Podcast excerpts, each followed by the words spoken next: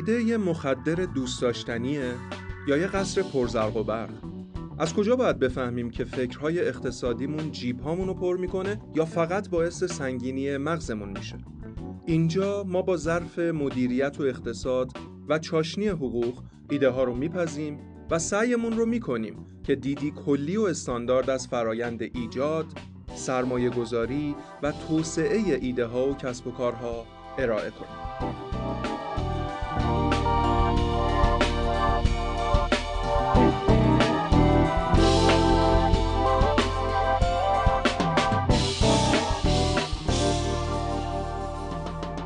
به آشپزخونه ایده پزی خوش اومدید. درود. حمید خان حالت چطوره؟ سلام. عالیم. کمال عزیز. امیدوارم که اپیزود خوبی داشته باشیم. ما دنبال یه نقشه گنجی بودیم که ما رو برسونه به پول. گفتیم اصلی ترین هدف کسب و کار اینه که ما پول در بیاریم. پول خوبم در بیاریم که صرف اون کارو بکنیم. حالا تو این مسیره ما باید بریم یه سری ابزارها داشته باشیم که راه و گم نکنیم. نقشه به ما راه نشون میده. اما اگه می‌خوایم بریم دنبالش در عمل باید یه قطب نمایی داشته باشیم یه وسیله داشته باشیم که بدونیم راهو داریم درست میریم. همینطور. یکی از اون قطب نماهای خیلی خیلی خیلی مهم و اثرگذار که باید یه نفر که می‌خواد بره دنبال گنج کسب و کار حتما باید دستش باشه اقتصاده یعنی اقتصاد قرار به ما راه رو نشون بده که تو برنامه ریزی هامون برای کسب و کار مسیر رو اشتباه نریم تا به پول برسیم. حالا شما که اقتصاد خوندی و غرق در اقتصاد شدی می‌دونم 7 سال روتین زندگیت اقتصاد خوندنه و تو بازار مالی هم فعال بودی کسب و کار راه انداختی به ما کمک کن که بفهمیم چه مسائل اقتصادی رو باید ما اشراف داشته باشیم نسبت بهش و در ارزیابی هامون در پیدا کردن اون نقشه گنجه در رفتن به مسیر درست برای رسیدن به پول در کسب و کار. در نظرش بگیریم که خلاصه ختم به خیر بشه دیگه داستان. عاقبت به خیر بشیم پولدار بشیم. خدا کنه. ببین کمال جون اینجوری بهت بگم. یک دوره خیلی خیلی طولانی در ایران وجود داشته که حالا توضیحش میدیم به صورت کلی که باعث می شده ما بدون اینکه خیلی هم در مورد اقتصاد کلان و اقتصاد خرد بدونیم business هایی رو راه مینداختیم و حداقلش این بوده که به خاک سیاه نمی نشستیم ولی اینطور که به نظر میاد بعد از دهه 90 شمسی و اتفاقاتی مثل تحریم های بین المللی و فروش نفت و اینها داره یک پارادایم شیفتی انجام میشه. شما شاید مثلا 5 6 سال پیش میشنیدی از دولت مردا کلمه مالیات رو. ولی نه انقدر زیاد. شما میشنیدی که آقا کسری بودجه رو کنترل کنید. ولی اینقدر جدی روش بحث نمی‌کردن اول یه تعریف کلی از علم اقتصاد بگیم. علم اقتصاد میگه تخصیص بهینه منابع محدود به نیازهای نامحدود بشر. ببین ما نیازمون به پول حداقل یا هر چیز دیگه نامحدوده. باید بفهمیم که ما منابعمون محدوده برای اینکه اون ایده کسب و کارمون رو به اون نیازهای نامحدودمون بخوایم اختصاص بدیم. پس ما نمی‌تونیم اول اینکه نامحدود فکر بکنیم. باید ایده کسب و کارمون رو مشخص و محدود بکنیم. شما مستقیم رفتی رو اصل داستان. یعنی گفتی اصلا کانسپت ذهنیت این بود که شرایط اقتصاد کلان کشور مستقیما رو کسب و کار داره اثر می‌ذاره و کسی که دو دهه قبل کسب و کار راه مینداخته با کسی که الان می‌خواد کسب و کار راه بندازه به خاطر شرایط کلان اقتصادی وضعیت متفاوتی رو تجربه می‌کنه. قطع به یقین و این وضعیت خیلی بیشتر خودش رو نشون خواهد داد و زمان اثبات خواهد کرد که این پارادایم شیفته داره انجام میشه. ببین ایران توی حداقل 60 70 سال گذشته بیشتر کاری که می‌کرده این بوده که یک سری کالاهای خام در می آورده از دل زمین یا به هر حال استخراج می‌کرده اونها رو میفروخته و باهاش اگر عاقل بوده زیر ساخت ایجاد می‌کرده.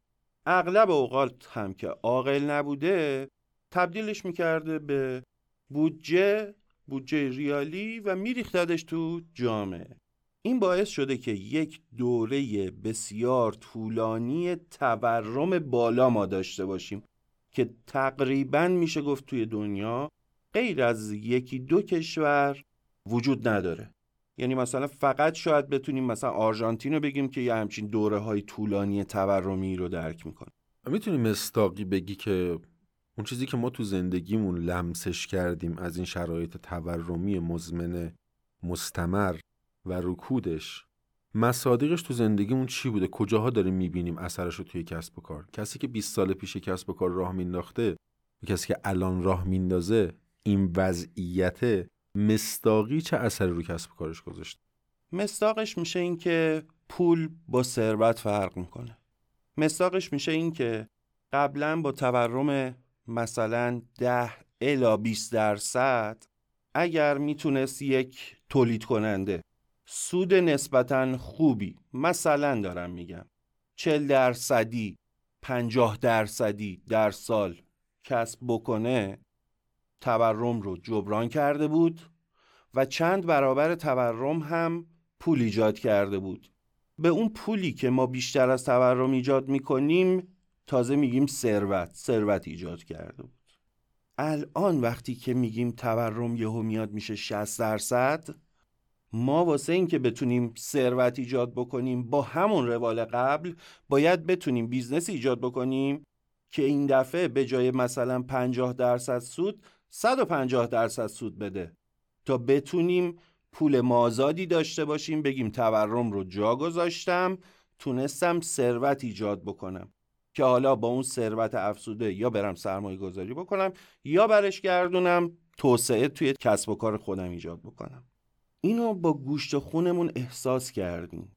این که افراد توی سالهای گذشته مخصوصا توی یک دهه گذشته فقط با تبدیل پول به کالا پولدار شدن. ثروتمند نشدن بازا پولدار شدن.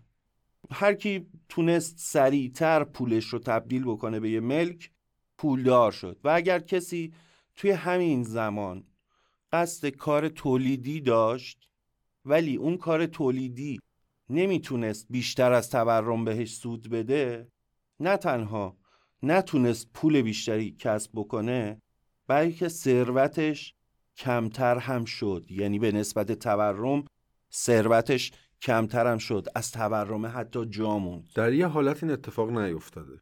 مگر اینکه کسب و کاری راه انداخته باشه که دارایی محور باشه و رشد اون دارایی ها باعث شده باشه که ثروتش یا پولش حفظ شده باشه. ولی business ه بازم خیلی وقتا سودی نداده که بتونیم بگیم این business براش ثروت خلق کرده. خب این دیگه میشه اون قسمتی که یه نفر میاد میگه آقا اقتصاد خوندن و دونستنش به چه درد می‌خوره؟ به همین درد می‌خوره. که وقتی من می‌دونم اقتصادم فعلا رکود تورمیه دنبال business هایی میرم که توش است و کالا داشته باشم که حد اقل هام همراه با تورم رشد کرده باشه. بعدش بیام بر اساس خدماتم تورم رو جا بگذارم. یه نکته دیگه هم هست. نکته بعدی اینه که بازم تفاوت اون کسی که 20 سال پیش کسب کار راه مینداخته با کسی که الان راه میندازه اینه که اون موقع اگه ما یه طرح رو ارزیابی می‌کردیم مثلا پیش بینی می‌کردیم که با 50 میلیارد کسب کار راه میفته نهایتا با یه تولرانس 10 20 درصدی تو هزینه های سرمایه گذاری تو یک سال آینده می‌تونست کارش انجام بده. ولی من الان میشنم محاسبات تر می‌کنم 70 میلیارد هزینه های سرمایه گذاری تر تا گزارش رو بنویسم تحویل بدم بدم به یارو بره بخواد قیمت جدید بگیره راه بندازه و تو فرایند راه اندازی این 70 میلیارد میشه 140 میلیارد. آره یعنی اگر در همین لحظه شما می‌خوای یه business ی راه بندازی tolerance ت واسه محاسبات باید خیلی خیلی وسیع تر باشه به نسبت قبل. حالا آیا در آینده مثلا در دهه های بعد هم همینطور خواهد بود؟ من میگم نه. دولت وقتی حاکمیت فهمیده که باید بره سمت مالیات گرفتن خود به خود حاکمیت پاسخگوتر میشه. ارزش کسانی که کار تولیدی کار تولید هم منظورم فقط تولید صنعتی نیست. هر نوع تولیدی تولید سرویس و خدمات تولید صنعتی تولید کشاورزی هیچ فرقی نمی‌کنه. کسانی که تولید ثروت و پول می‌کنند از طریق راه اندازی کسب و کار و می‌تونن مالیات بدن.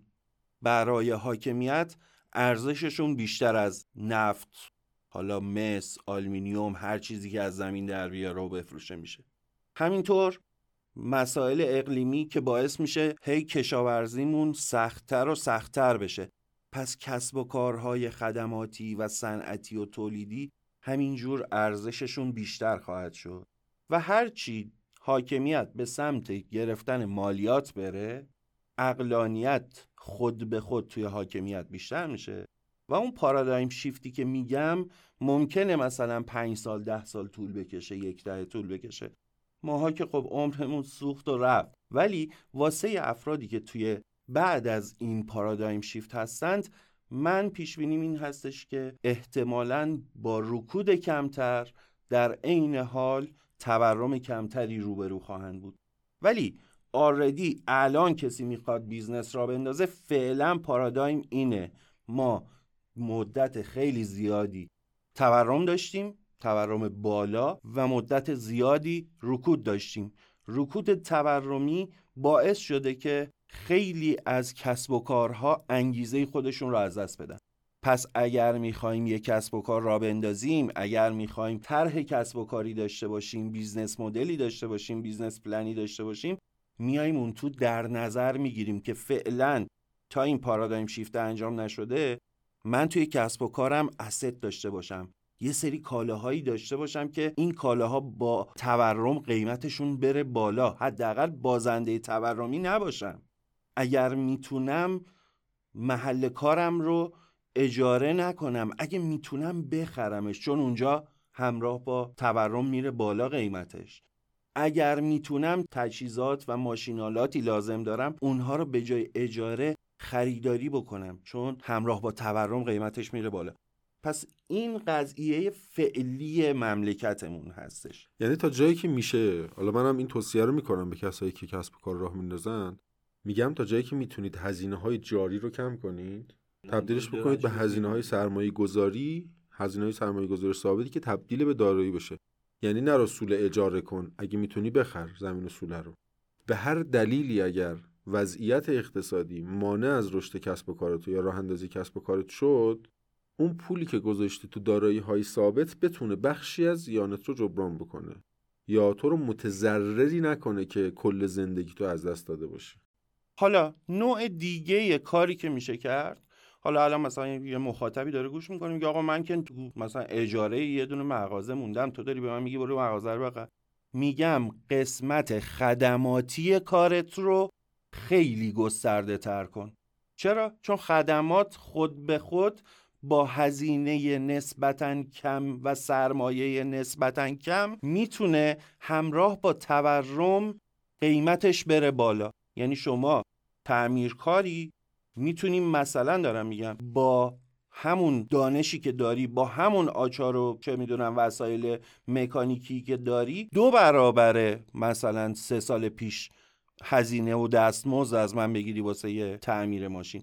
پس یه سری از کارهای خدماتی هم الان اولویت دار میشن. یعنی راه اندازی business های مبتنی بر خدمات و سرویس باز می‌تونه خیلی شما رو هج تورمی بکنه. چرا؟ چون دستمزد تو همراه با تورم می‌تونه بره بالا. پس یه راهکارمون این شد.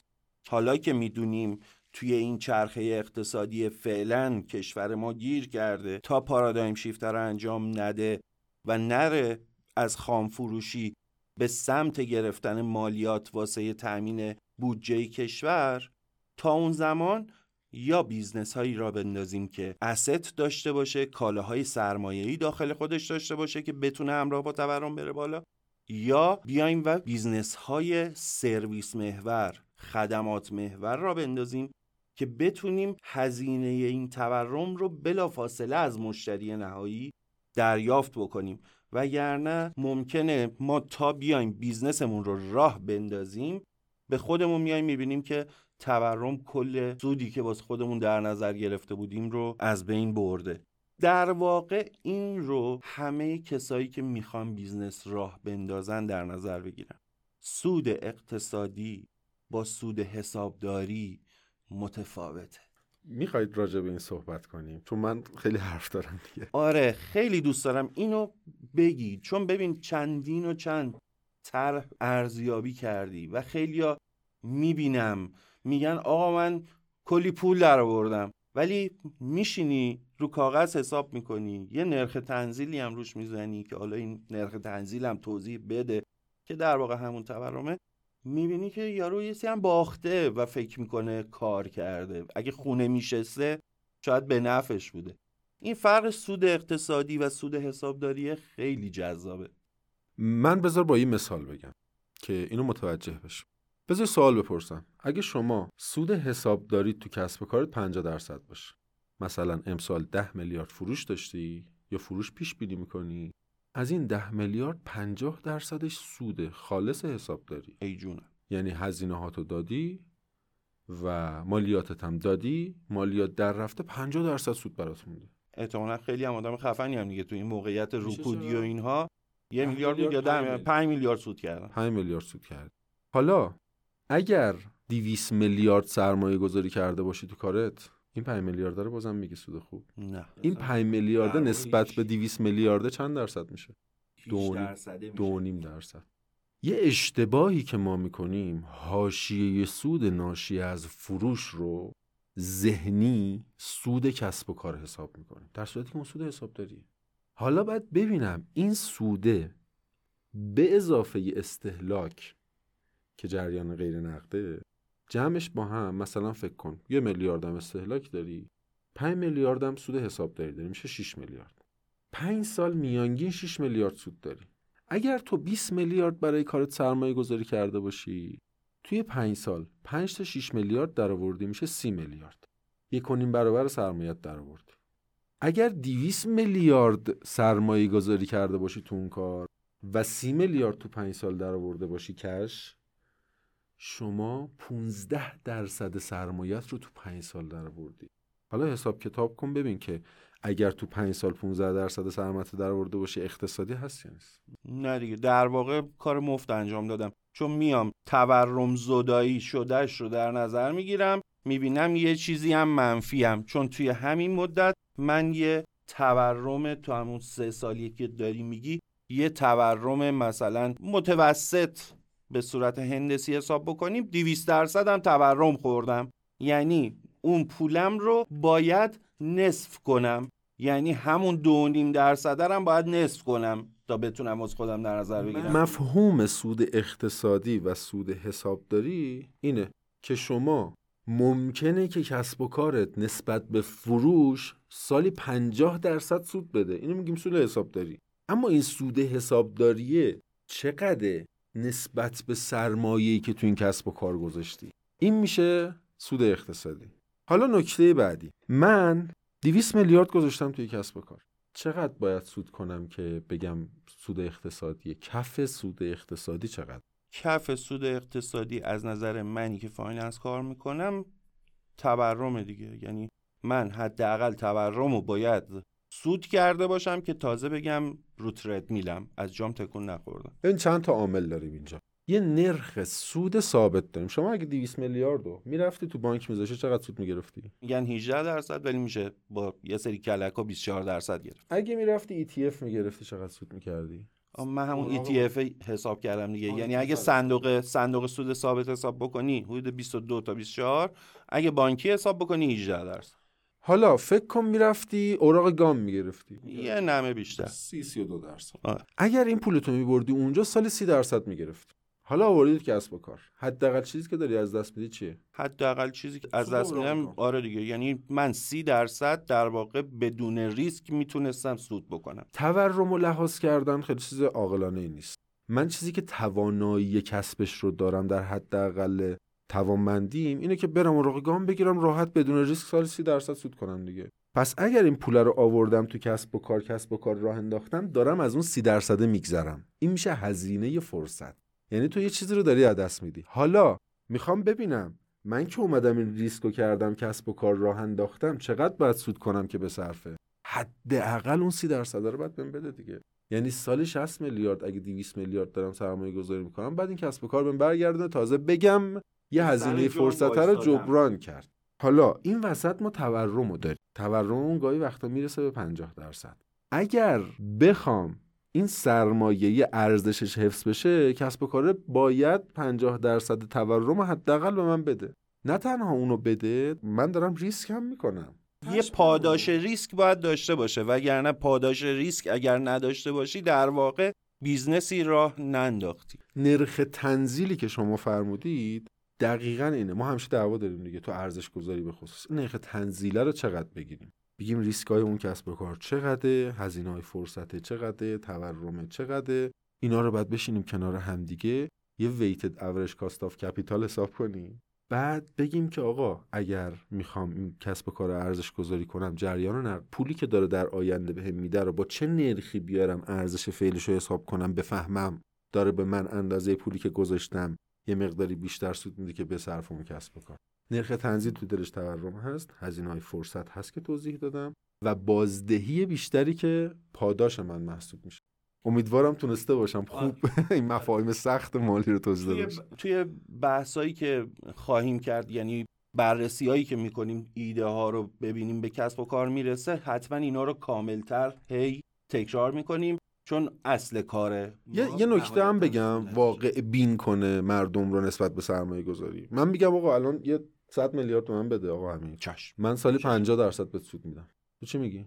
دارم میگم چی جوریا میگم سالی چند درصد بهت برگردونم؟ من میگم که یه چیزی بهم بده که تورمو بزنه یه چیزی هم روش بهم بده دیگه. باید با شرایط تورمی بسنجی و با توان خودت به من یه نرخ بازده بگی. راست راستش اینه که با توان خودم باید بسنجی ببین من وقتی یه پولی رو یه جا می‌ذارم توقعم از بازدهی اون سرمایه گذاری باید متناسب با میزان تواناییم در ایجاد ارزش در اون پوله باشه. یعنی اگر من 100 تومن رو تونستم بکنم 150 تومن توی یه سال 50 درصد خودم می‌تونم سود کنم از تو توقعی سود 60 درصدی داشته باشم. اگه من خودم نمی‌تونم تورمو بگیرم چرا وقتی پولمو می‌خوام بذارم پیش تو توقع این بحث, این بحث دقیقا این میشه که الان تقریبا می‌تونیم بگیم که توی یک سال و نیم گذشته هیچ کی تو این مملکت نمی‌تونه به این راحتی ها هیچی که میگیم به صورت درصدی ها یعنی مثلا یه درصد بالای ده 15 درصد نتونستن تورم و جا بذارن تو این مملکت. یعنی شما چه ماشین خریده باشی چه خونه خریده باشی چه طلا خریده باشی دلار خریده باشی business راه انداخته باشی و امثالهم بازم نتونستی تورم رو بگیری چون تورمه بیش از پیش بینی و انتظارات تو پرانتز گفتیم که توقعمون رو متناسب با توانمون در خلق ثروت نسبت به پولمون بذاریم. به خاطر همین گفتم حداقل چیزی که میشه ایجاد کرد بازدهی که میشه ایجاد کرد برای یک پول اینه که بریم اوراق بگیریم free risk ه. اینا همه می‌تونن. اون حداقل چیزیه که ما می‌تونیم سنجه داشته باشیم. یه نکته کوچیکم بگم. ما وقتی می‌خوایم business راه بندازیم مثل پروژه باهاش نباید برخورد بکنیم که بگیم یه پروژه سه ماهه راه میفته تموم میشه و میره. پس باید خیلی long run برای طولانی مدت این رو در نظر بگیریم. وقتی طولانی مدت در نظر بگیریم این نوسانات حول محور که مثلا بهش میگم واریانس نسبت به مثلا تورم 20 درصدی که توی ایران جا افتاد که آقا معمولا 20 درصد داریم. بعضی وقتا می‌شده 12 درصد بعضی وقتا می‌شده مثلا 28 درصد. می‌گفتن آقا متوسط تورم تو ایران 20 درصده. الان اگه 60 درصد شده 70 درصد شده به قول بزرگان اقتصاد آقای دکتر نیلی میگه الان یه نقطه گذاره. یا درستش می‌کنن برمیگرده زیر 20 درصد که بتونه جبران کنه دوباره اون واریانس رو برگردونه سر جای خودش یا اینکه خدایی نکرده هایی پیش میاد که میره سمت ابر تورم. خیلی امیدواریم که حاکمیت این اقلانیت رو داشته باشه و برگرده اون واریانسه. بیاد پایین و همون توی لانگران ما بتونیم تورم 20 درصدی رو داشته باشیم. پس وقتی business رو واسه طولانی مدت من می‌خوام یه business ی راه بندازم که خودم باش زندگی بکنم. شاید اصلا اگه شد 20 سال 25 سال دیگه بفروشم سهام اون business رو یا اینکه اصلا بچم بیاد اون business رو بگردونه. اگر یه دید بلند مدتی داشته باشم متوسط تورم 20 الی 25 درصد رو در نظر باید بگیرم. و همیشه اون رو بتونم توی محاسباتم به قولی میگن شکست بدم beat بکنم این تورم. نکته ای که گفته خیلی نکته درستیه. ما تو پیش بینی کسب و کارها تو مطالعات امکان سنجی حتما لحاظش می‌کنیم اما یه چایی بزنیم.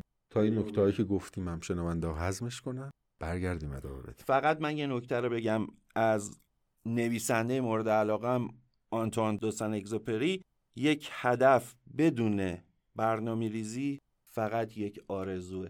ما اینجا می‌خوایم فقط آرزو نداشته باشیم. بریم و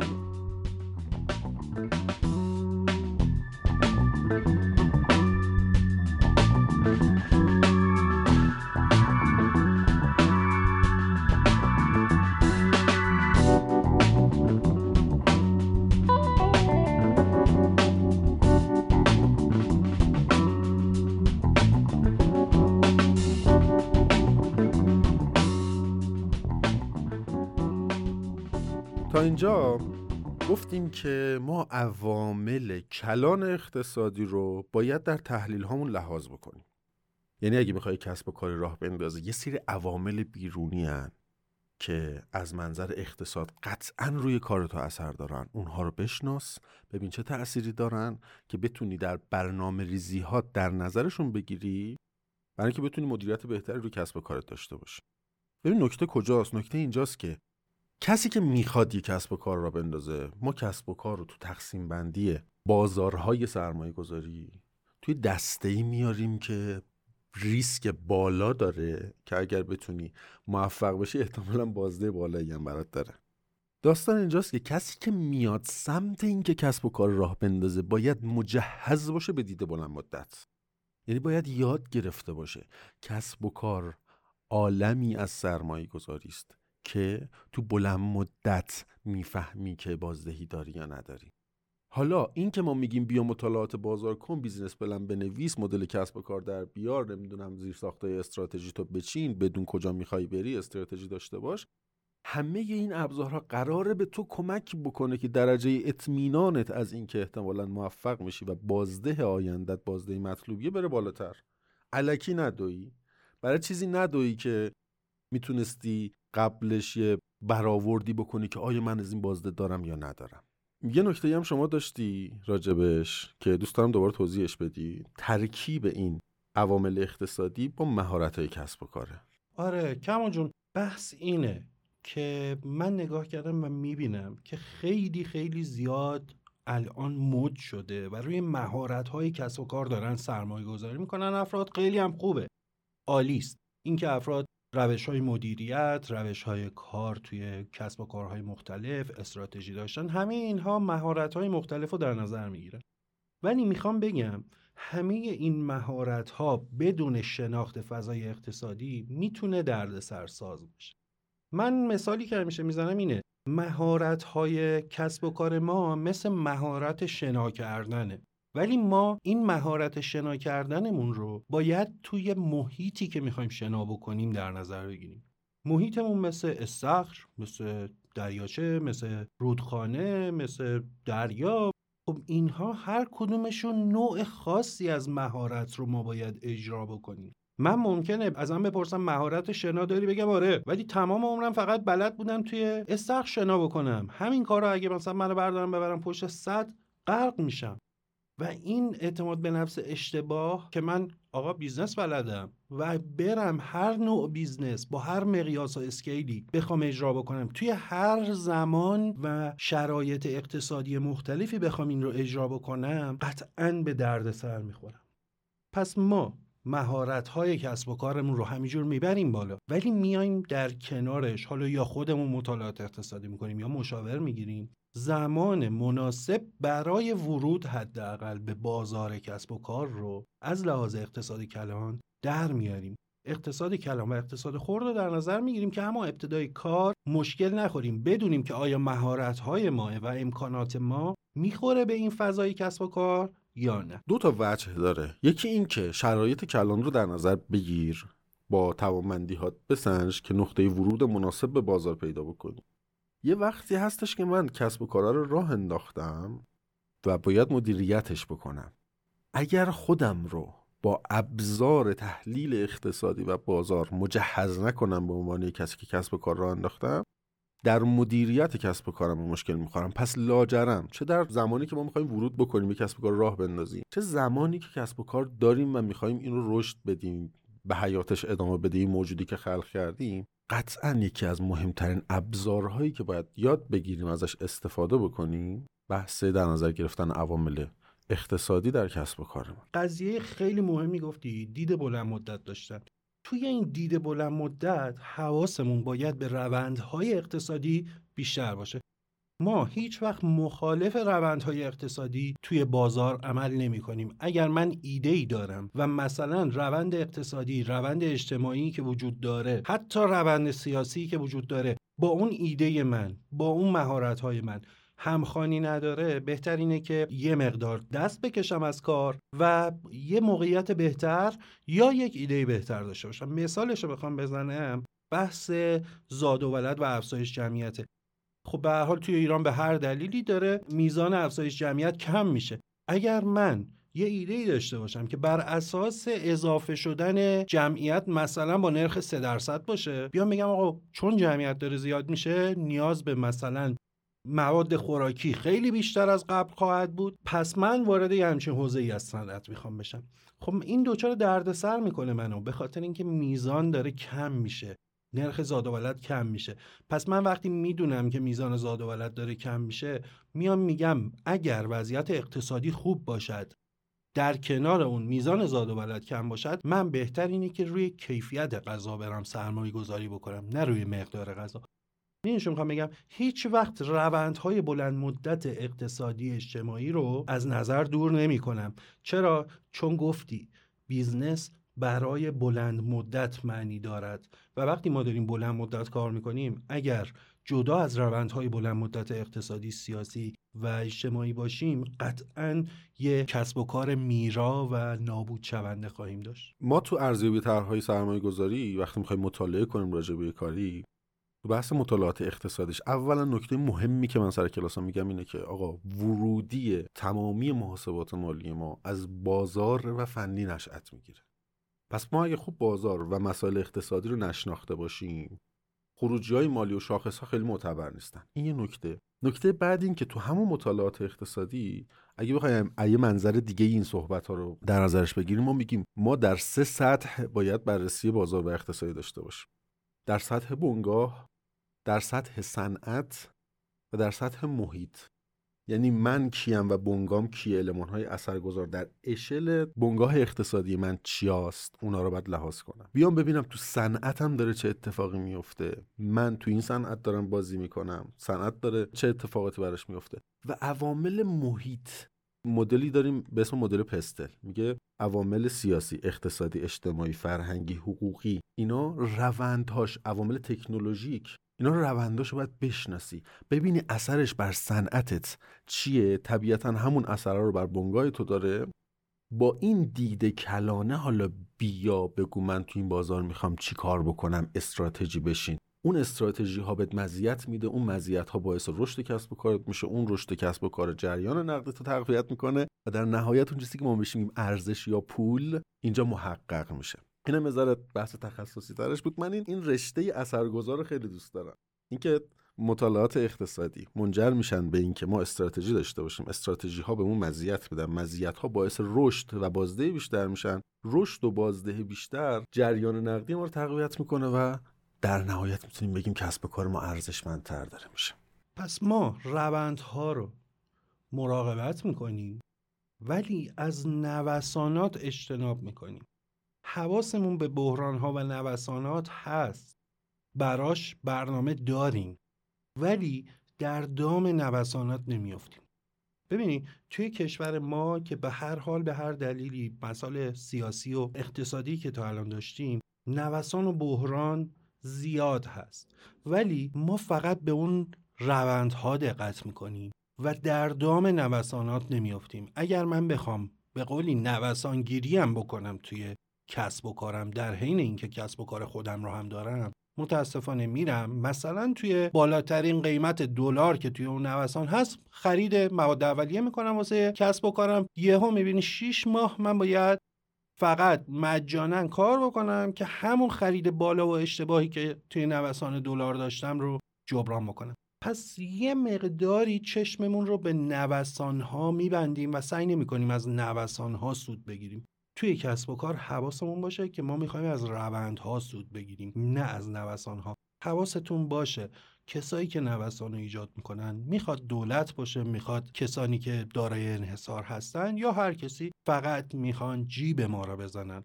پس ما در دام نوسان نمیافتیم. فکر می‌کنم همین مقدار توضیح در اشل این اپیزود کافی باشه. ما قراره اینجا فقط یه کلید واژه هایی رو بگیم که تو اپیزودهای اصلیمون که سورپرایز میشن حتما مخاطبا از اپیزود پنج به بعد. وقتی این کلید واژه رو به کار می‌بریم تو تحلیل ایده های مختلف با هم همفضا باشیم و درک مشترک داشته باشیم. نیاز نباشه ما هی کلید واژه ها رو توضیح بدیم. بریم سراغ این که بخش مالی رو یه مقدار راجبش صحبت کنیم. ما حتما بررسی عوامل اقتصادی داریم. تو ارزیابی ایده هامون و مالی. اولین معیار و شاخص مالی که مهم راجبش صحبت کنیم حمید خان دوست دارم که شما بگید چیه؟ مهمترین چیز اینه که چند آب می‌خوره. یعنی من می‌خوام این کسب و کار رو را بندازم چقدر هزینه راه اندازی دارم. اگر این قسمت کار رو از لحاظ مالی درست ارزیابی نکرده باشم کما جان فقط دارم خودم رو به نابودی میکشونم و آبرو زندگی و همه چیزم رو از بین می‌برم. من اگر هزینه راه اندازیم رو با یه خطای مثلا سی چل درصدی در نظر گرفته باشم میام همه جا تا آخر عمرم میگم میشم از اون شکست خورده هایی که تا آخر عمرشون میگن من هفتاد درصدی یه کاری رو بردم جلو ولی هیچ وقت به نتیجه نرسید. یکی باید میومد از من حمایت می‌کرد. هیچ وقت قرار نیست ما business ی راه بندازیم به این امید که کسی چه خانواده چه حاکمیت چه بانک چه هر چیز بخواد از ما حمایت کنه که ما بتونیم این رو کامل بکنیم. پس این هزینه راه اندازیه بسیار بسیار به نظر من مهم میشه چون اولین قدمیه که ما اگر محکم و قاطع برداشته باشیم احتمالا بقیه قدم ها رو هم می‌تونیم خوب بردیم داستان اینه که تو بحث برآورد هزینه های راه اندازی یه در نظر نگرفتنشه و سرسری رفتنه. حالا بریم ببینیم چی میشه که این دیگه اصلا اوج فاجعه است. یه سری ها میان دو دو تا چهارتاشون رو می‌کنن. اما شناخت درستی نسبت به اقسام مواردی که ما در هزینه های راه اندازی باید در نظر بگیریم ندارن. ما تو بررسی طرحها تو ورودی های مطالعات مالیمون یه استانداردی داریم. هزینه های سرمایه گذاری یک طرح شامل چند تا بخشه؟ یه هزینه سرمایه گذاری ثابته که ما وقتی راجع به هزینه های راه اندازی صحبت می‌کنیم عموما فکر می‌کنیم همینه فقط. اما دو تا بخش دیگه هم داریم. هزینه قبل از بهره برداری داریم و هزینه های سرمایه در گردش که جزو هزینه های کل سرمایه گذاری طرحه. یعنی ما وقتی می‌خوایم محاسبات مالی کنیم میگیم هزینه سرمایه گذاری ثابت هزینه قبل از بهره برداری و سرمایه در گردش که محاسبش می‌کنیم مجموعا اینها می‌شود هزینه کل سرمایه گذاری یک طرح سرمایه در گردش چیه؟ ببین شما یه پولی دادی تجهیزات مجهزات خریدی خط تو رو انداختی جاتو درست کردی همه اینا میشه سرمایه گذاری ثابت. حالا فکر کن که زیر ساختاتو درست کردی یه کار تولیدی می‌خوای را بندازی. از امروز باید شروع کنی تولید. یه سری پولا لازم داره. از روز اول که فروش نداری که. تو از روز اول تا روزی که درآمد محقق بکنی حالا می‌خواد دو ماه باشه می‌خواد سه ماه باشه می‌خواد 6 ماه باشه می‌خواد یک سال باشه. باید بتونی هزینه های جاریت رو تأمین بکنی تا به درآمد برسی. اون دوره ای که ما نیاز داریم مواد اولیه بخریم پول نیروی انسانی بدیم هزینه اجاره بدیم. سایر هزینه های جاری تولید رو بدیم تا به یک درآمدی برسیم یعنی محصولمون رو تولید کنیم تا به فروش و درآمد برسیم. اون بازی زمانی پولی باید تو جیبمون باشه که بتونیم کسب و کارمون رو پیش ببریم. اونو ما بهش میگیم سرمایه در گردش در ساده ترین شکلش. معمولا کسب و کارها سرمایه در گردش رو اگر هم محاسبه بکنن درست محاسبه نمی‌کنن. عمدتا اصلا حواسشون نیست. آقا من خریدم. راه انداختم. حالا می‌خوام تولید کنم سرمایه در گردش می‌خوام.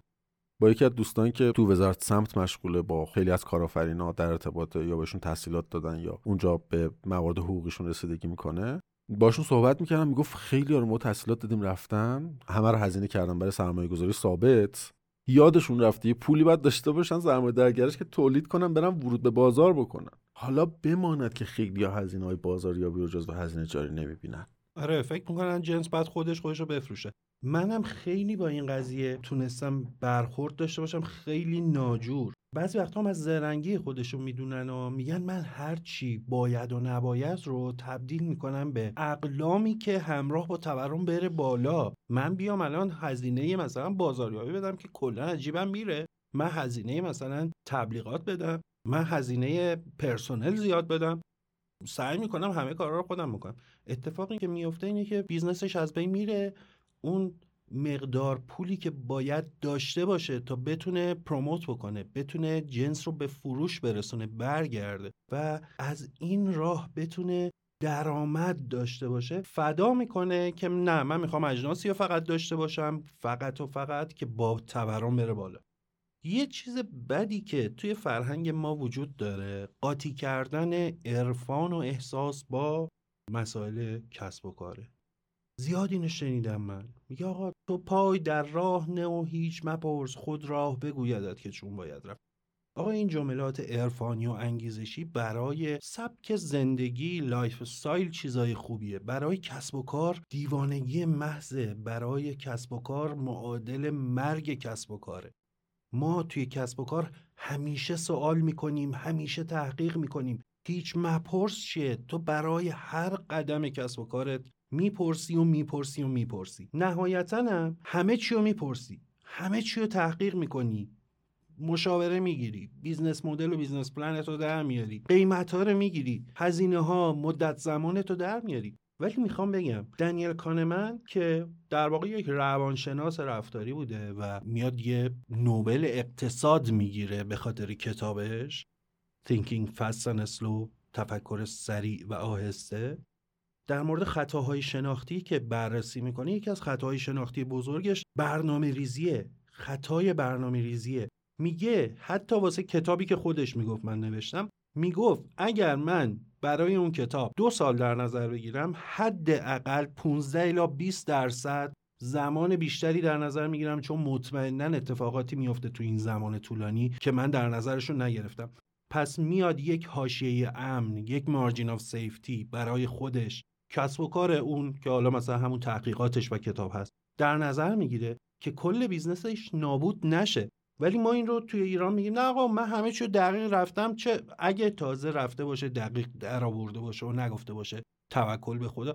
توکل به خدا جای خودش رو داره. برای نوع زندگی برای فلسفه زندگی برای کسب و کار دقیقا برنامه ریزی می‌کنی. آخرش هم که دقیقا همه چی رو در نظر گرفتی 15 الی 20 درصد هم میای روش اضافه می‌کنی. من بذار مثال بزنم از این آره. خطای شناختی که گفتی خیلی مهمه. شما می‌خوای بری یه لپتاپ هم بگیری. حساب کتاباتو می‌کنی میری نمی‌دونم سرچاتو می‌کنی لپتاپتو انتخاب می‌کنی برآورد می‌کنی. مثلا 40 میلیون هزینه داری بری یه لپتاپ بگیری. 40 میلیون می‌ذاری کنار. روزی که میری بخری می‌بینی هزینه هاشو 45 میلیون. اه من فکر اینو نکرده بودم. مثلا یه موسم بعد براش به اه فکر اینو نکرده بودم. یه کیفم این لپتاپی که می‌خوام بگیرم اندازش به این کیف لپتاپی که دارم نمی‌خوره. بعد مثلا برم یه کیف دیگه هم بگیرم. می‌بینی که روزی که رفتی خریدی ده درصد 20 درصد با آره، وجود اینکه قبلا حساب کتاب کردی. حساب کتاب کردی برآورد کردی پولشو سیف کردی ولی روزی که می‌خوای انجامش بدی می‌فهمی که یه چیزایی رو اصلا حواست نبوده در نظر بگیری. ما تو مطالعات امکان سنجی یکی از مهمترین کارهایی که می‌کنیم اینه. اولا که با دقت و حساسیت خاصی سعی می‌کنیم هزینه های سرمایه گذاری یک طرح رو برآورد بکنیم. تجهیزات دقیق در بیاد نظر مشاور فنی رو بگیریم پرفورمای مختلف رو بررسی بکنیم هزینه های جانبی مثلا خرید تجهیزات و همه اینها رو بررسی بکنیم. با این وجود استانداردهای مطالعات مالی در امکان سنجی به ما میگه که همه این کارا رو که کردی با دقت نظر باز هم ده درصد از این پیش بینی نشده در نظر بگیر. یعنی این خطای شناختی که آیه دنیل کانمن ازش صحبت می‌کنه یه چیز پذیرفته شده است. ما با تمام تلاشمون با تمام دقت نظرمون نمی‌تونیم یک سری علمان ها رو لحاظ بکنیم و هزینه حساب کنیم. به خاطر همین همیشه یک بخش پیش بینی نشده. در محاسباتمون می‌ذاریم هم برای هزینه سرمایه گذاری ثابت هم برای هزینه های تولیدمون. یعنی هزینه پیش بینی نشده تولید داریم بهره برداری هم هزینه پیش بینی نشده سرمایه گذاری ثابت و سرمایه گذاری کل داریم. خب بسیار عالی. من دلم می‌خواد مثالهایی داشته باشیم از اینکه چه چیزایی می‌تونه توی ایران خیلی تاثیرگذار باشه توی این هزینه راه اندازیمون که خیلی هم توی ایران شاید به نسبت خیلی از جاهای دنیا بولد باشه و بیشتر به چشم بیاد. یکیش از نظر من اینه که قیمت ملک توی ایران بسیار حبابگونه بالاست. و شما توی اغلب کسب و کارهایی که می‌خوای راه اندازی بکنی به هر حال مجبوری یا جایی رو اجاره بکنی یا جایی رو بخری چه می‌خواد کارگاه و کارخانه باشه چه می‌خواد دفتر کاری باشه. و علتش هم اینه که ما ملک رو توی ایران به خاطر تورم طولانی مدتی که داشتیم تبدیلش کردیم به یک کالای سرمایه‌ای. و تا وقتی که این تورم مزمن رو داریم این کالای سرمایه‌ای حتی کسانی که بهش نیاز مصرفی ندارند هم میرن توش پول میریزن و باعث حبابی بزرگ شدن این قیمت ها میشن. پس ما توی ایران یه مقدار زیادی باید با دقت محل و مکانی که می‌خوایم سرمایه گذاری و راه اندازی کسب و کار داشته باشیم رو انتخاب بکنیم. که یک هم می‌بینی از یک منطقه و محل تهران یا هر شهری به محله دیگه قیمت راه اندازی کسب و کار به خاطر ملک یا می‌بینی سی درصد چل درصد متفاوت شده. پس اگر من مثلا دارم میگم می‌تونم یک کسب و کار اینترنتی را بندازم که پنج تا نیرو می‌خواد چرا باید برم این رو توی یک منطقه بالای شهر خیلی لاکچری انجام بدم؟ و مقدار زیادی از هزینه های راه اندازیم رو صرف اجاره ملک بکنم. همین رو می‌تونم بیام توی یک منطقه متوسط و خیلی درخور انجام بدم که فقط دسترسی خوبی داره و بسیاری از هزینه راه اندازیم رو کم بکنم. یه نکته دیگه هم حقوق و دستمزدی هستش که باید پرداخت بکنیم. خیلی از کسانی که می‌خوان راه اندازی کسب و کار بکنن میگن خب این این کاره که با دو نفر میشه انجام داد. در نظر نمی‌گیره که اگر یک ذره حتی بیشتر از دو نفر نیاز به کار و کارمند باشه مجبور میشه نفر سوم رو استخدام بکنه و 50 درصد هزینه هاش میره بالا هزینه کارمند و نیروی انسانیش. پس ما حتما این قسمت کار رو غیر از اینکه دقیق در نظر می‌گیریم یه 15 20 درصد هم بیشتر در نظر می‌گیریم غیر از اینکه حتما نگاه می‌کنیم. ممکنه این کاری که می‌خواد انجام بشه یه کار خلاقانه و اینویتیو یا کار تخصصی باشه و من برای اینکه بتونم نیروی خوب جذب بکنم خیلی بیشتر از اونی که خودم فکر می‌کنم آ میایم یه پول اداره کاری میدیم این کارو واسه ما انجام میدن. خیلی بیشتر ممکنه نیاز باشه انجام بدم. برین نگاه بکنین ببینین پاداش آخر سال چقدر باید باشه بیمه چقدر باید باشه. شما نه آقا مثلا اداره کار گفته اینقدر ضرب در چهار فلان قمیش نه حتما در نظر می‌گیری که بیمه داره. حق مندی داره حق مسکن داره اینها رو همه رو باید در نظر بگیری. یک نگاه می‌کنی می‌بینی 40 درصد 50 درصد بالای اونچه که اداره کار اعلام می‌کنه هزینه هر نیروی انسانی برای کارفرما هستش. در کنار اون نگو این کار رو قطعا ازشون کار می‌کشم از گروهشون می‌تونم اینو یه کاری بکنم دو نفر انجام بدن. نه بعضی وقتا یا می‌بینی کار نمی‌تونه با دو نفر انجام بشه سه نفره مقدار زیادی هزینه بیشتر باید متحمل بشی. من یه نکته بگم یه استراحت بکنیم و برگردیم بریم سراغ بقیه معیارها و شاخصها داستان اینه که توی یک اقتصاد سالم بدون تورم و هزینه های پیش بینی نشده لحاظ می‌کنیم. تو ایران سوبله آره یعنی واقعا باید بیای خودتو جای مثلا رئیس جمهور مملکت هم بعضی وقتا بذاری واسه که یه مغازه بزنی. دقیقا داستان اینه. داستان اینه که ما من شده طرح رو امروز زدم. محاسبات مالیش گزارش تهیه شده فرستادم برای نهاد مالی که باید بررسی بکنه. هزینه سرمایه گذاری تر مثلا شده 70 میلیارد.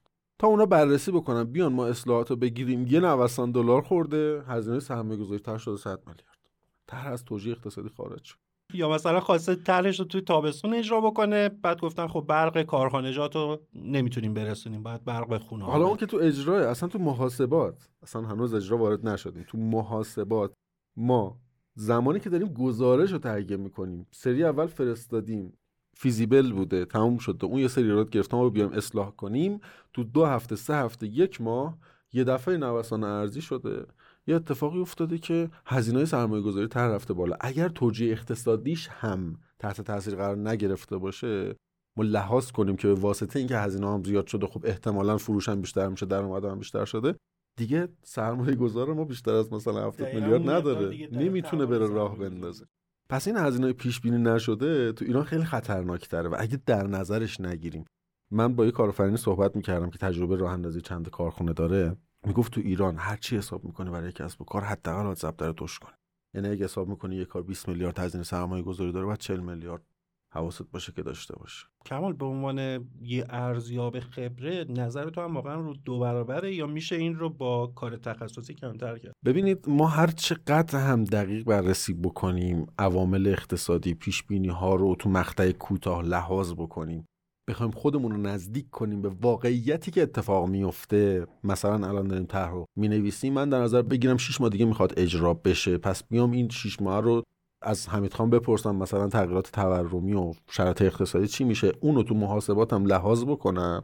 بیام هزینه ها رو برای 6 ماه بعد ببینم محاسبه بکنم. هر چقدر هم این کارو می‌کنیم باز هم اون نوسانه رو داریم در عمل.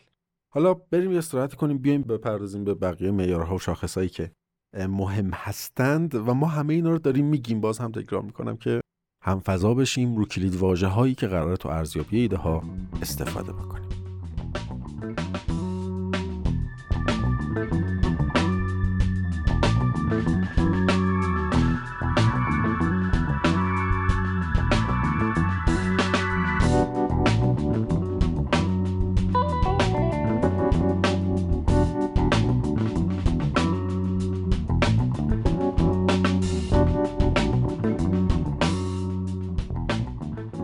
بریم سراغ معیارها.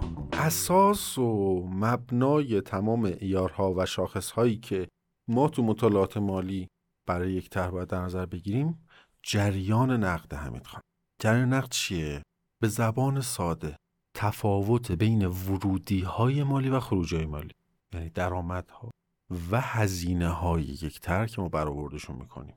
یه جریان نقدی به ما میدن. که اون جریان نقده تمام شاخص های دیگه مثل بازده سرمایه گذاری مثل دوره بازگشت سرمایه گذاری که راجبشون صحبت می‌کنیم و هر شاخص دیگه ای که داریم اصلا بر اساس این جریان نقده حساب میشه. خود جریان نقدی نکته ای که من سر کلاس ها میگم وقتی دارم جریان نقد میگم میگم اصلا ما به جریان نقد که می‌رسیم اگه جریان نقدی یک طرحی که داریم پیش بینی می‌کنیم منفی باشه دیگه اصلا شاخص نیاز نیست حساب کنیم. مادر شاخص هاست. اصلا زمانی دیگه میریم شاخص ها رو محاسبه می‌کنیم که یک جریان نقد در میاد و مثبته. اون وقت می‌بینیم این جریان نقد مثبته. مثلا آیارار خوبی به اون میده نت پرزنت ولیو جذابی به همون میده. حالا واسه مخاطبا بگیم که اینها دقیقا همون نسبت های مالی هن که بعدا بر اساس جریان نقدی می‌تونیم حساب بکنیم که آیا به نسبت تورم اوضاع بهتری داریم یا نه. تونستیم تورم پشت سر بذاریم سود بهتری بسازیم یا نه. دقیقا. حالا خالص جریان نقدی یه نکته رو گفتم دوباره بگم. خیلی ها وقتی می‌خوان کسب و کار حساب بکنن سود حسابداری رو ملاک ارزیابیشون قرار میدن در صورتی که در ارزیابی طرحهای سرمایه گذاری آن چیزی که مهم است خالص جریان نقده. خالص جریان نقد به ما می‌گوید که می‌توانیم شاخصهای خوبی برای اون کسب و کار به دست بیاریم یا نه. داستان اینه اصلا چرا اینقدر جریان نقد مهمه؟ ببین رشد یک کسب و کار بازده یک کسب و کار. اینها جریان نقد رو تقویت می‌کنه. اینا این این این رشد کسب و کار و بازده از کجا تقویت میشه؟ از مزیته یعنی من مزیت رقابتی دارم که می‌تونم تو یک بازار کار بکنم. مزیت رو از کجا میاریم؟ از استراتژی. استراتژی راهبردمون از کجا میاد؟ از دل مطالعات راهبردی. یعنی بررسی بازار بررسی اقتصادی. این نکته من گفتم که یه ارتباطی معنادار بین اون چیزهایی که ما میگیم از بعد اقتصادی و بازار باید لحاظ بکنیم در مطالعاتمون و باید در نظرش بگیریم رو اینجا دوباره تو این رونده بهش اشاره کرده باشم. یعنی اون عوامل اقتصادی بازار عرضه و تقاضا سهم بازار همه اینها در نهایت به ما میگن که اگر یه هدفی گذاشتیم برای کسب و کارمون با وضعیت فعلی که درش هستیم چطور حرکت بکنیم که به اون هدف برسیم؟ اینو بهش میگیم استراتژی. حالا تو این استراتژی مزیت رقابتی تعریف میشه. مزیت رقابتی کمک می‌کنه که ما کسب و کارمون رو رشد بدیم. بازده بهتری داشته باشیم.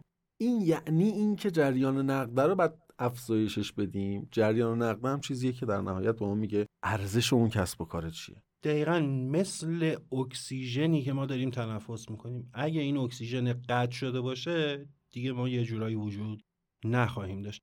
حرفات یه جورایی منو یاد وارن بافت تو سرمایه گذاریاش انداخت که اولین چیزی که میاد نگاه می‌کنه ببینه که آیا جریان نقدی خوبی دارد یک کسب و کار یا نه. اگه نداشته باشه اصلا سمتش نمیره. شما هر چی بیا بگو آقا فاندامنتالش خوبه آقا تکنیکالش خوبه اینورش خوبه توی رشد میگه آقا همه اینها نهایتا توی جریان نقدی خودش رو باید به من نشون بده. و ما از این جریان نقدی مثل جونمون باید محافظت بکنیم. زمانهای زیادی گفتیم اقتصاد، سیاست یا هرچی دوچار نوسان میشه دوچار بحران میشه. ما حتما برای حفاظت از اون جریان نقدیمون توی زمانهای نوسان و بحران باید باید برنامه داشته باشیم. حالا یا یک پولی توی حساب پشتیبانی داشته باشیم که نذاریم جریان نقدیمون قطع بشه. یا یک سری سرمایه نقد ای داشته باشیم که تا جریان نقدیمون داره آسیب می‌بینه بیایم این سطح اکسیژن رو دوباره به حد عادی برگردونیم تا بیزنسمون بتونه از این شوک از این بحران به خوبی عبور بکنه. ما بتونیم دوباره به فکر رشد و بازده و سود خوب باشیم. پیوستگی این مطالب این این جریانی که گفتم از مطالعات راه بردی تا رسیدن به جریان نقد ببین این ابزار ماست برای تحلیل کسب و کار. وقتی ما یه کار مهمی که می‌کنیم تو مطالعه کسب و کار تحلیل حساسیت. اصلا همه اینها رو همه این تغییرات بازار روندها بالا و پایین شدن فروش همه اینها رو چجوری ما با چه ابزاری تشخیص میدیم که چه اثری رو کسب و کارمون دارن؟ تو دو جریان نقد می‌بینیم. مثلا ما میگیم که اگر تو پیش های آینده 20 درصد فروشمون افزایش کاهش داشته باشه چه بلایی سر کسب و کار میاد؟ خب این افزایش و کاهش رو لحاظ می‌کنیم می‌بینیم جریان نقد چه تغییر می‌کنه. جریان نقد با هم میگه که اگر 20 درصد برم بالا شاخصام چجوری میشه. اگر 20 درصد بیام پایین شاخصام چجوری میشه. پس جریان نقد به ما کمک می‌کنه فهمیدنش و اثر استراتژی تو اون. به ما کمک می‌کنه آمادگیمون برای مقابله با بحرانهای آتی رو بتونیم در جلوی چشمون با عدد رقم ببینیم. و خیلی مفهوم مهم و اثرگذاریه. یه جنبندی بکنیم تا اینجا. ما اومدیم عوامل اقتصادی رو گفتیم اثرگذارش رو کسب و کار گفتیم خواهش کردیم که اینها رو در نظر بگیرید. اومدیم روی معیارها و شاخصهای مالی داریم صحبت می‌کنیم. مهمترین معیارها و شاخصهایی که تا صحبت کردیم که هزینه راه اندازی که کلی نکته گفتیم راجبش اومدیم رو بحث جریان نقدی. اهمیتش رو گفتیم و اینکه همه شاخصهای مالی مبتنی بر این دارن حساب میشن. جریان نقدی ما کمک می‌کنه که بتونیم مدیریت بهتری کسب و کارمون داشته باشیم. حالا بریم راجع به بقیه شاخص ها و معیارهایی که مهمه توی کسب و کار. راجبش صحبت بکنیم و در نظر بگیریم تا ارزیابی همون صحبت کنیم. حالا بریم سراغ حاشیه سود که من دوستش دارم به خاطر یه قضیه. اینکه ایده ها و اینکه ما میشیم ایده های کسب و کار رو مطرح می‌کنیم خیلی وقتا از همون اپیزود اول گفتیم کل کل میشه که آقا ایده من بهتره ایده تو بهتره. من یه راه حل قشنگی دارم واسه اینکه بتونیم این کلکل رو از بین ببریم. دو نفر اگر فکر می‌کنن ایده های بهتری دارند نسبت به هم. یا می‌خوان ببینن خلاقیتشون چطوره بیان همه business plan شون آماده کنن بگن با هزینه راه اندازی یکسان چه مقدار حاشیه سودی می‌تونن در نظر بگیرن؟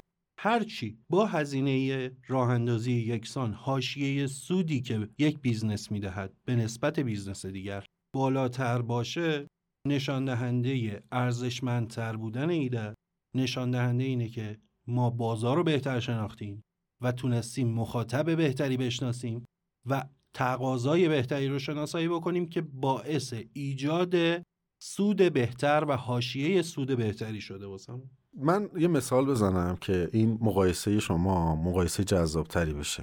داستان اینه که اگر من و شما آتومن داشته باشیم. شما یه سرمایه گذاری کسب و کار رو بندازید منم یه کسب و کار رو بندازم. چجوری میایم مقایسه کنیم که شما عمل کرده بهتری داشتی یا من؟ میگم اگه من ده میلیارد داشتم شما هم ده میلیارد داشتی هر کدوم رفتیم کسب و کاری رو انداختیم. اون سود عملیاتی که در نهایت من به دست میارم نسبت به سرمایه می‌تونه معیار قضاوت باشه راجع به اینکه من عمل کرده بهتری داشتم یا شما. من تو بازار بهتری وارد شدم یا شما؟ من کسب و کار بهتری داشتم یا شما؟ در از ترکیب چند تا عامله که این خروجی رو میده که راجبش صحبت کردیم. ترکیب رقابت حاشیه سود تقاضاست عامل ظرفیت همه اینها تو دل این هستا. ولی تهش میشه چی؟ تهش میشه این سود عملیاتیه دیگه. قبل اینکه ادامه بدیم من یه جمله می‌خواستم از جف فزوس بگم. میگه که if you don't understand the details of your business you are going to fail. اگر جزئیات کسب و کارت رو ندونی داری به فنا میشی. خودت خبر نداری. گرم حالیت نیست. داستان اینه که همه این چیزایی که ما داریم میگیم شناخت وضعیت موجود. برای رسیدن به یک هدفی است.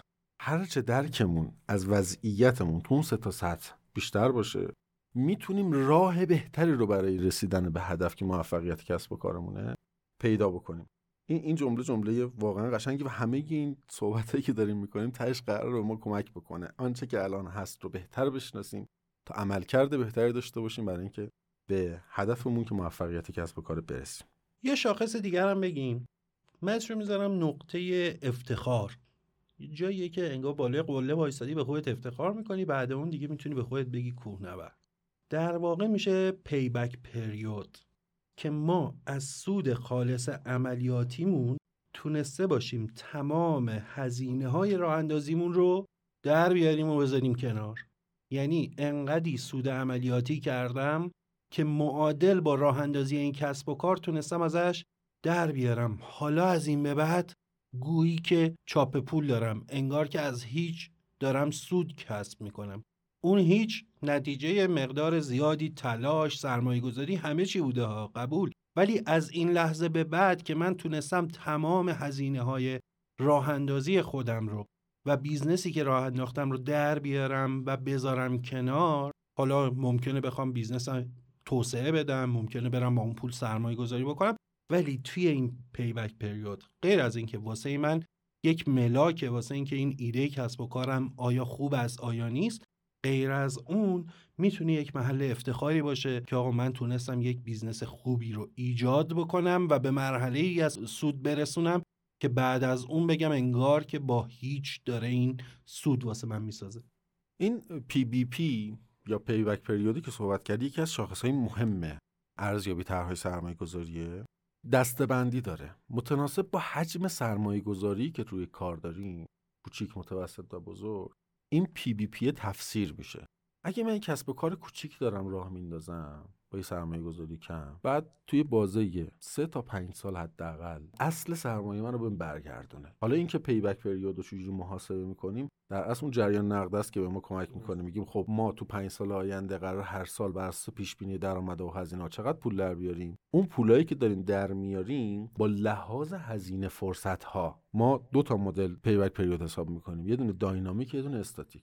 استاتیک چیه؟ میگه کاری به هزینه فرصت ها ندارم. هزینه فرصت هم راجع صحبت کردیم دیگه که چی هست و مفهومش چیه. اگر هزینه فرصت ها رو لحاظ نکنی به صورت استاتیک مثلا میگه تو 100 میلیون گذاشتی پیش بینی می‌کنی که سالهای آینده مثلا یه 5 میلیون یه 100 میلیون یه 200 میلیون در بیاری. میگه جمع اینا کی این اصل سرمایه رو داره بهت برمیگردونه؟ یه دوره بازگشت سرمایه حساب مثلا میگه تو دو سال داره پولم برمیگرده اصل پولم. حالا اصل پول به علاوه هزینه فرصت ها تو این دو ساله کی داره برمیگرده؟ این میشه داینامیک. همون تورم زدایی شده. یعنی با در نظر گرفتن تورم یا حداقل پولی که بدون ریسک می‌تونستم در بیارم. مثلا همون اوراق گام و اینا که صحبت شد. آره قبلا راجبش صحبت کردیم مفصل. پس یکی از شاخص های مهمی که حتما باید حساب کنیم قطعا هم می‌دونیم دیگه. یعنی همیشه اولین سوالی که می‌پرسیم اینه آقا من اینجا سرمایه گذاری کنم چقدر طول می‌کشه پولم در بیاد؟ چقدر طول می‌کشه اصل سرمایه‌ام در بیاد؟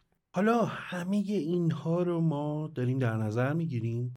رو اون قلم فرض کن که وایسادیم یکی برمیگرده میگه که این همه مطالب تحقیقی مشاوره‌ای مطالعات اینا رو داری انجام میدی شناخت بازار اقتصاد مالی فرهنگی بعضی وقتا سیاسی همه رو می‌خوای انجام بدی. بابا یه خورده عملگرا باش. چقدر شما وسواسی هستی. ببین همه راه انداختن همه چی شد. جوابی که دارم اینه اگر ما این شناخت بازار و اقتصاد و مالی و سیاسی و اینها رو نداشته باشیم برای راه اندازی یک کسب و کار مثل این هستش که ماشینمون رو خودمون رو بیمه نکنیم. خیلی هستن آره تصادف نمی‌کنن ولی اگه تصادف کردی و ماشینت بیمه نداشت اگر مشکل مثلا خدا نکرده سلامتی واسط به وجود اومد و بیمه نداشتی بیمه سلامت نداشتی اونجا تمام زندگیش رو باید بدی و بره که خاصی عملگرا باشی. پس ما همه این شناخت بازار اقتصاد نوشتن بیزنس پلان بیزنس مدل در آوردن شناخت همه تقاضا نسبت های مالی همه اینها رو انجام میدیم که در واقع یک بیمه ای داشته باشی. تو دیده اول اینه که آره این پول بیمه خیلی زیاده بود داره عجیبم میره. ولی اگر این بیمه رو نداشته باشی و business model در نیورده باشی نسبت های مالیت رو نداشته باشی. اقتصاد کلان رو نظارت نکنی. قطعا داری یک ریسک بی اندازه بزرگی رو متحمل میشی و داری کسب و کار راه میندازی. واسه اینکه بهتر زندگی بکنی ولی همیشه احساس می‌کنی داری روی لبه پرتگاه حرکت می‌کنی. واسه همین یه شاخص غیرمالی دیگه من در نظر می‌گیرم کمال جون. شاخص خواب راحت. واسه trader ام این خیلی مورد بحث بوده همیشه. من همیشه اینو میگم. میگم آقا اگر یک معامله ای داری و خوابت نمی‌بره برو اون معامله رو ببند. چون قطعا ضمیر ناخودآگاهت داره میگه این معامله مشکل داره. پس اگه شب راحت نمیخوابی بدون برای اون business مطالعات کافی نداشتی ریسک های زیادی در نظر گرفتی و همه چیز رو در نظر نگرفتی margin of safety و اون حاشیه امنی که باید چه از لحاظ زمانی چه از لحاظ سرمایه و غیره در نظر می‌گرفتی رو فراموش کردی. پس ما اگر business داریم راه میندازیم کمال جون قراره که به آرامشمون منتهی بشه. نه اینکه 8 ساعت از شبانه روز که خواب هستیم یک سوم اون برامون زهر مار بشه. پس من یه شاخص غیر مالی در نظر می‌گیرم. آخر آخر همه چی اونم شاخص خواب راحت. که ای کاش هممون داشته باشیمش در حین داشتن کسب و کار سود زندگی خوب پیشرفت مالی و اقتصادی. ببین ریسک همیشه هست و ما همیشه تلاش می‌کنیم که وضعیت بهتری داشته باشیم. این شاخص خواب راحت اگه می‌خوام یه تعبیر دیگه ازش داشته باشم همیشه برای خودم این اینجوری تفسیر می‌کنم. میگم کمال جوری رفتار کن و جوری عمل کن که اگر هم شکست خوردی بگی تمام تلاشم رو کرده بودم. همه آنچه که می‌توانیم به کار بگیریم که ضریب موفقیتمون افزایش پیدا بکنه رو اگر به کار گرفته باشیم میگیم من دیگه تای تلاشمو کردم دیگه اگرم شکست خورد. اون وقت شک شکست عاقلانه اینجا اتفاق میفته که راجبش صحبت کرد ممنونم ازت حمید خان. خیلی صحبت خوبی کردیم. امیدوارم که برای شنونده هامون گنگ نبوده باشه. هر جا سوالی دارید بپرسید کامنت بذارید برامون. از طریق ایمیل با همون در ارتباط باشید. از طریق شبکه های اجتماعیمون. و نظراتتون رو ما بگید حتما با هم تعامل می‌کنیم و به درک مشترک و بهتری خواهیم رسید. یه جنبندی بکنیم از اپیزود امروز و دوستان رو به خدا و خدا رو به دوستان بسپاریم. خواهش کردیم که مسائل کلان اقتصادی رو در راه اندازی کسب و کارتون و مدیریت کسب و کارتون در نظر بگیرید. روندهای مختلف رو شناسایی بکنید. ضمن شناسایی مهارت ها پتانسیل ها زیر ساختای فنی توانمندی اجرایتون ها رو کنار هم بذارید برای اینکه بتونید کسب و کاری رو راه بندازید درست و اصولی رشدش بدید و به اهدافتون برسید. شاخص های مالی رو معرفی کردیم. شاخص هزینه سرمایه گذاری اقسامش رو گفتیم اهمیتش رو گفتیم. چه کمک هایی به ما می‌کنه. راجع به جریان نقدی صحبت کردیم و گفتیم که مثل اکسیژن برای کسب و کار میمونه. همه شاخص های مالی دیگه ای که تو ارزیابی طرحها لحاظش می‌کنیم مبتنی بر این داره حساب میشه. دوره بازگشت سرمایه رو راجبش صحبت کردیم. حاشیه سود رو گفتیم اهمیت سود عملیاتی رو گفتیم و در نهایت شاخص خواب راحت به عنوان یک شاخص جنریت شده از حمید خان عزیز. معرفی کتاب داری برامون؟ آره کتابای دنیل کانمن رو باسه خطاهای شناختی واقعا توصیه می‌کنم. همینطور کتابای نسیم نیکولاس طالب رو واسه شناخت بهتر از ریسک مخصوصا توی بازارهای مالی و غیره پیشنهاد می‌کنم. حالا توی قسمت های دیگر واسه خود کسب و کار هم معرفی کتاب و اینها توی شبکه های اجتماعیمون توی اینستاگرام توی تلگرام خواهیم داشت. با ما همراه باشین و امیدوارم که همیشه شاد و سلامت باشین. قرار ما تو ایده پذی از همه این صحبت ها و کلید واژه ها و نکاتی که گفتیم تو اپیزودهای اولمون به خصوص چهار تا اپیزود اول استفاده کنیم برای اینکه کار اصلیمون رو در ایده پذی انجام بدیم و اونم ارزیابی ایده هاست. و رسوندنشون به مرحله بیزینس مدل امیدوارم که چهار تا اپیزود اول رو تا اینجا که همراهمون بودید اپیزود بعدی رو گوش بکنید و از اپیزود پنجم منتظر کار اصلی ایده پذی باشید. برای همتون آرزوی سلامتی می‌کنم. ممنونم که به ما گوش دادید. خدا نگهدار.